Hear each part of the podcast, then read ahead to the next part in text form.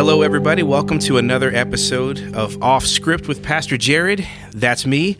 And today's episode is going to be episode six, and we're looking at an episode titled The Return of the Old Gods. Have the old gods returned?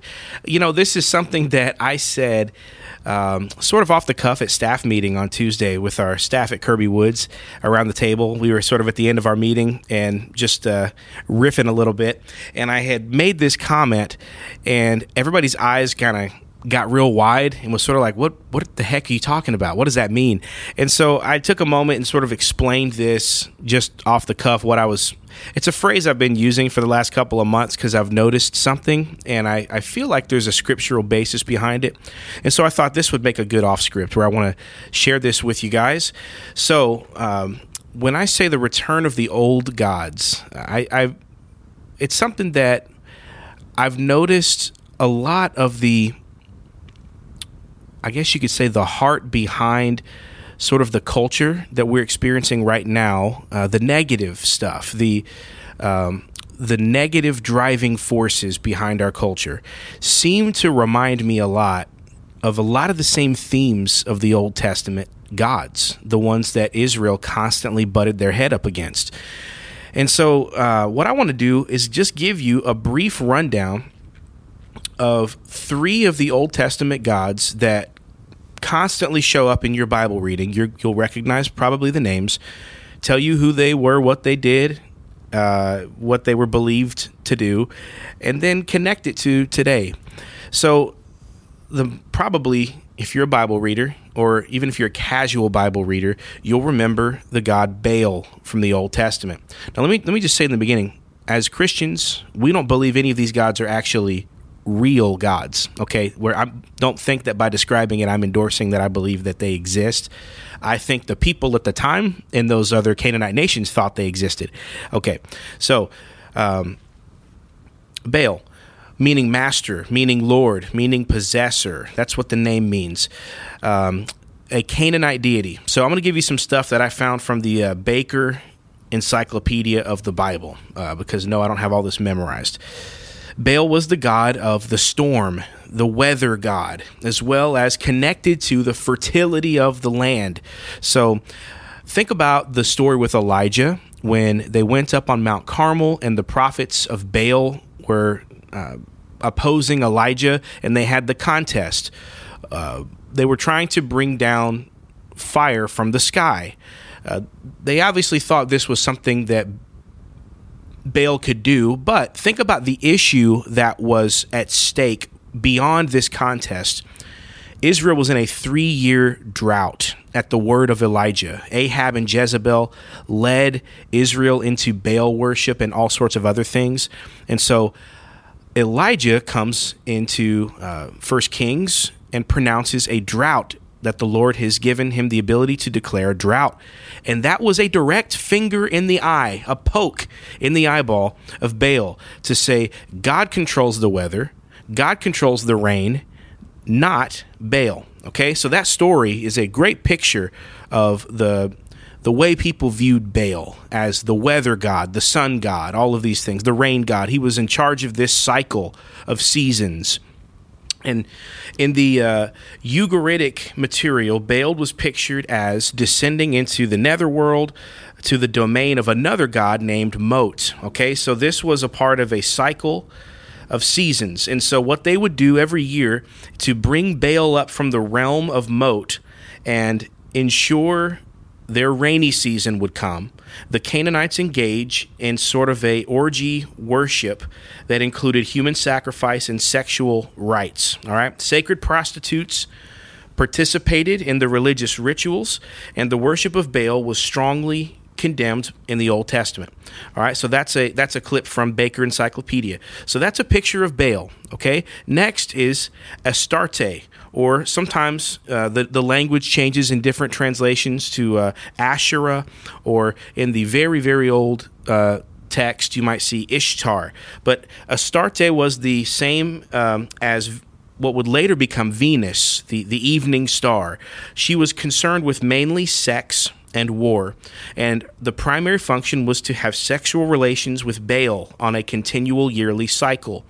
Uh, they said Asherah never lost her virginity. They were, uh, she was the great goddess who conceived but did not bear. So she never bore a child, yet she constantly was engaged in perpetual sex. Ironically, the goddesses were considered sacred prostitutes called holy ones. Idols representing the goddesses were often nude and sometimes had exaggerated sexual features. In um, prostitution involved in the temple was involved early on. Uh, there were male and female temple prostitutes, and you remember those appearing in the Bible narrative as well.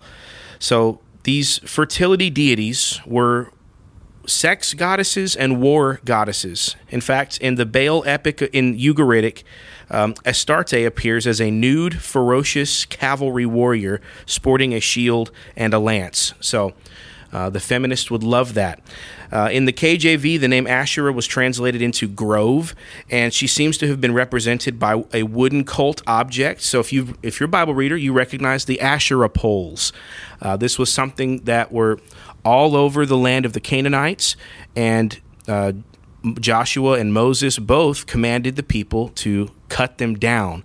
Uh, they were, we don't know exactly what they were, but they were some kind of, of probably sexual phallic symbol uh, connected to uh, the, the worship.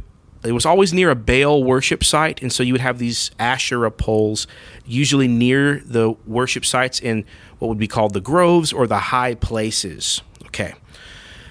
So Baal, Astarte, or Asherah. And then thirdly, Molech, or sometimes called Chemosh. Uh, this was probably the third most common uh, other god mentioned in the Bible. So, uh, an astral deity to whom human sacrifices were offered. So, the name Molech or Chemosh, sometimes you would even hear Milcom, um, was a national god uh, of. Uh, Molech was the Ammonites, and uh, I believe Chemosh was related to the Moabites, but the same the same basic god is what is what it was, just different names. And uh, so this was the god to whom child sacrifice was given. Um, this is tough to even think about, um, but this god was essentially a, a large bull that would be heated up and turned up to high heat, and then the child would be placed in the arms of the bull to burn. And uh, just an awful, awful thing. And so uh, we see this all over the Old Testament. It says, Do not offer your children to the fire uh, of Molech. Uh, or the god of Chemosh, or things like that, and so this this was a a, a common problem that the Israelites had. Uh, if you offered your child to this false god, apparently blessings would come to you in your life. So, these are the top three from the Old Testament. There's other ones that we could mention, but these are the top three to me that stand out. And so, I would ask this question of these old gods Are they around today? And if so, how? How could we make the case that they're around today? I'm going to show you a verse that stuck with me when I saw it um, not too long ago, and I've always remembered it when I saw it. Um, it's possible, after reading this verse, that the gods of the ancient world, the false gods of the ancient world, were inspired by demons. Uh, that there was something to them. Though they were not gods, there was a spiritual element to this. Okay, so Deuteronomy 32, 16, and 17 say this it says, They stirred him to jealousy. That is, they stirred God, Yahweh, to jealousy with strange gods. Israel did this. With abominations, they provoked him to anger. They sacrificed to demons that were no gods, to gods they had never known, to new gods that had come recently, whom your fathers had never dreaded. Okay, so go back there and listen to that. The context is Israel with false gods, and then it interchanges they sacrificed to demons. So pop in, pop out, synonymous treatment of the of the phrase demons and false gods. So to the author of Deuteronomy, there was no difference between a false god and a demon. Now, isn't that interesting? Uh, because I think we always just think these people are out there just worshiping statues, and they are just statues. But but behind the nation, uh, the Moabites, behind everything the Canaanites, the Ammonites are doing, there is demonic influence in their culture, rooted in their religion, that influences every aspect of their life and culture. So, my question for today's podcast to you to consider is it plausible that these demons that were inspiring Baal, Astarte, Molech are doing the same things today, just under different names? Is that possible? So let me give you something to think about. Baal was the god of the storm, the fertility god of the land. Don't we see today an obsession with weather and climate and environmentalism run amok? Don't we hear people saying things like, we need to have less kids for the sake of the planet? Or we hear the world would be better off without people, that we've ruined everything. And even if you think about the the willingness of our leaders, how much we're willing to sacrifice and give uh, and tax ourselves and change our lifestyle, it is a deep sacrifice willing to be given to change the global temperature of the earth by what one degree. We are seeing people do whatever it takes for the environment. And again, I think we should be pro environment. But there comes a difference when you when you obsess over it and you're willing to lay down your own life for the sake of the weather. That to me sounds like something Baal would inspire. What about Asherah or Astarte? Well, that's elevating sexual freedom and even sexual deviance to the level of a religion. We see that now.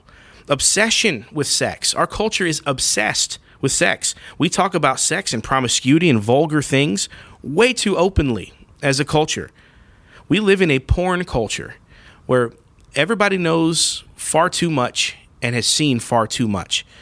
The emphasis on LGBT sins and, and sex as an identity, and drag queens out in public, and creepy pride parades where people bring their kids to, and old men and wearing strange things or dancing. It's very weird.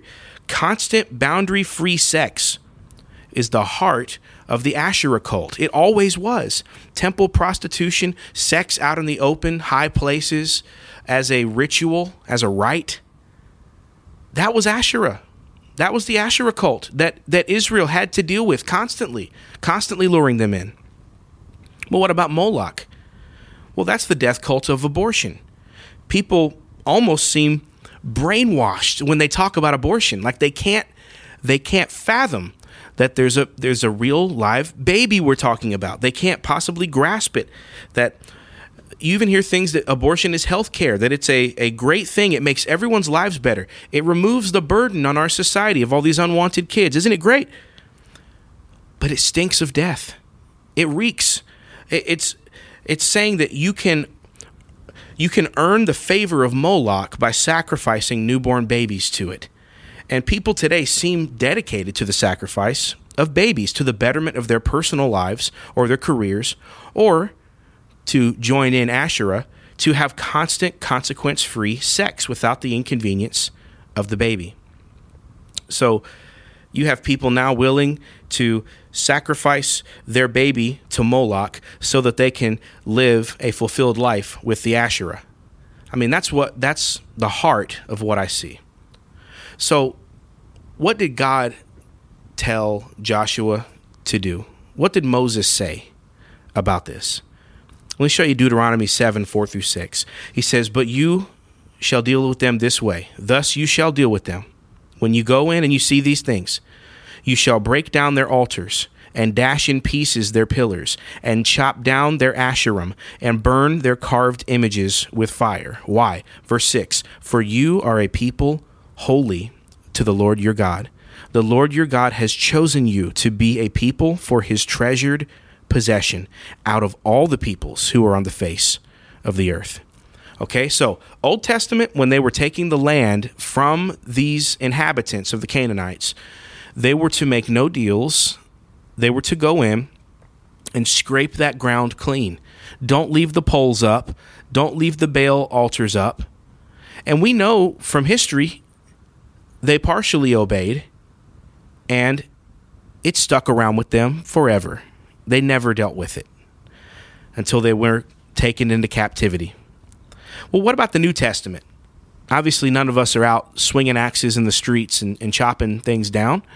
Um, but listen to what Paul says in 2 Corinthians 10 2 through 6, uh, 3 through 6. Paul says, For though we walk in the flesh, we are not waging war according to the flesh. This is not a fleshly battle, Paul says. For the weapons of our warfare are not of the flesh, but have divine power to destroy strongholds. So the game's the same, but the battle's different. He says, verse 5 We destroy arguments and every lofty opinion raised against the knowledge of God, and take every thought captive to obey Christ, being ready to punish every disobedience when your obedience is complete. So Paul is saying that really, really, it's the same thing going on. We are supposed to be out there metaphorically chopping down the poles and uh, in the power of the Spirit through our argumentation, through our uh, gospel witness, through our applying Christ and his desires and God's law and the things that God wants, his holiness, applying that salt to every little nook and cranny of our world and of our culture. We're supposed to be doing that. Uh, we're, we're not to run out on horseback and chop things down, but we are to go and boldly make our case for what God wants from this world, for what God is honored in. We are to do that. And and so these gods are still there. They are very much around. Don't let people tell you that this is all just politics. Christian, listen, this is not just politics. We are waging war against the old gods. They may not be big, hairy goat idols with horns. They may not be high places or groves or Asherim poles. They may not be a bull with his red hot arms extended, but they are at the Planned Parenthood or at the Drag Queen Story Hour or at the university where your kids go to school. These are not culture wars. Look, whether or not Starbucks has a red or green cup or wishes me a Merry Christmas, I could care less, okay? That's a that's a culture war. What we're talking about is light and darkness, good and evil, Yahweh versus Baal, Jesus versus Satan. And guess what? Jesus always wins. So don't treat these things like respectable, moral, modern philosophies. Treat them like the old gods, because they are. Push back against them. Be bold in this life for Christ, because the old gods are alive and well, and we have a responsibility to apply Christ to every single part of our life. And when Christ is applied to an idol, even the idols will bow. Have a wonderful, wonderful week. God bless. Thank you for listening to this podcast. Share it with a friend that needs to hear it.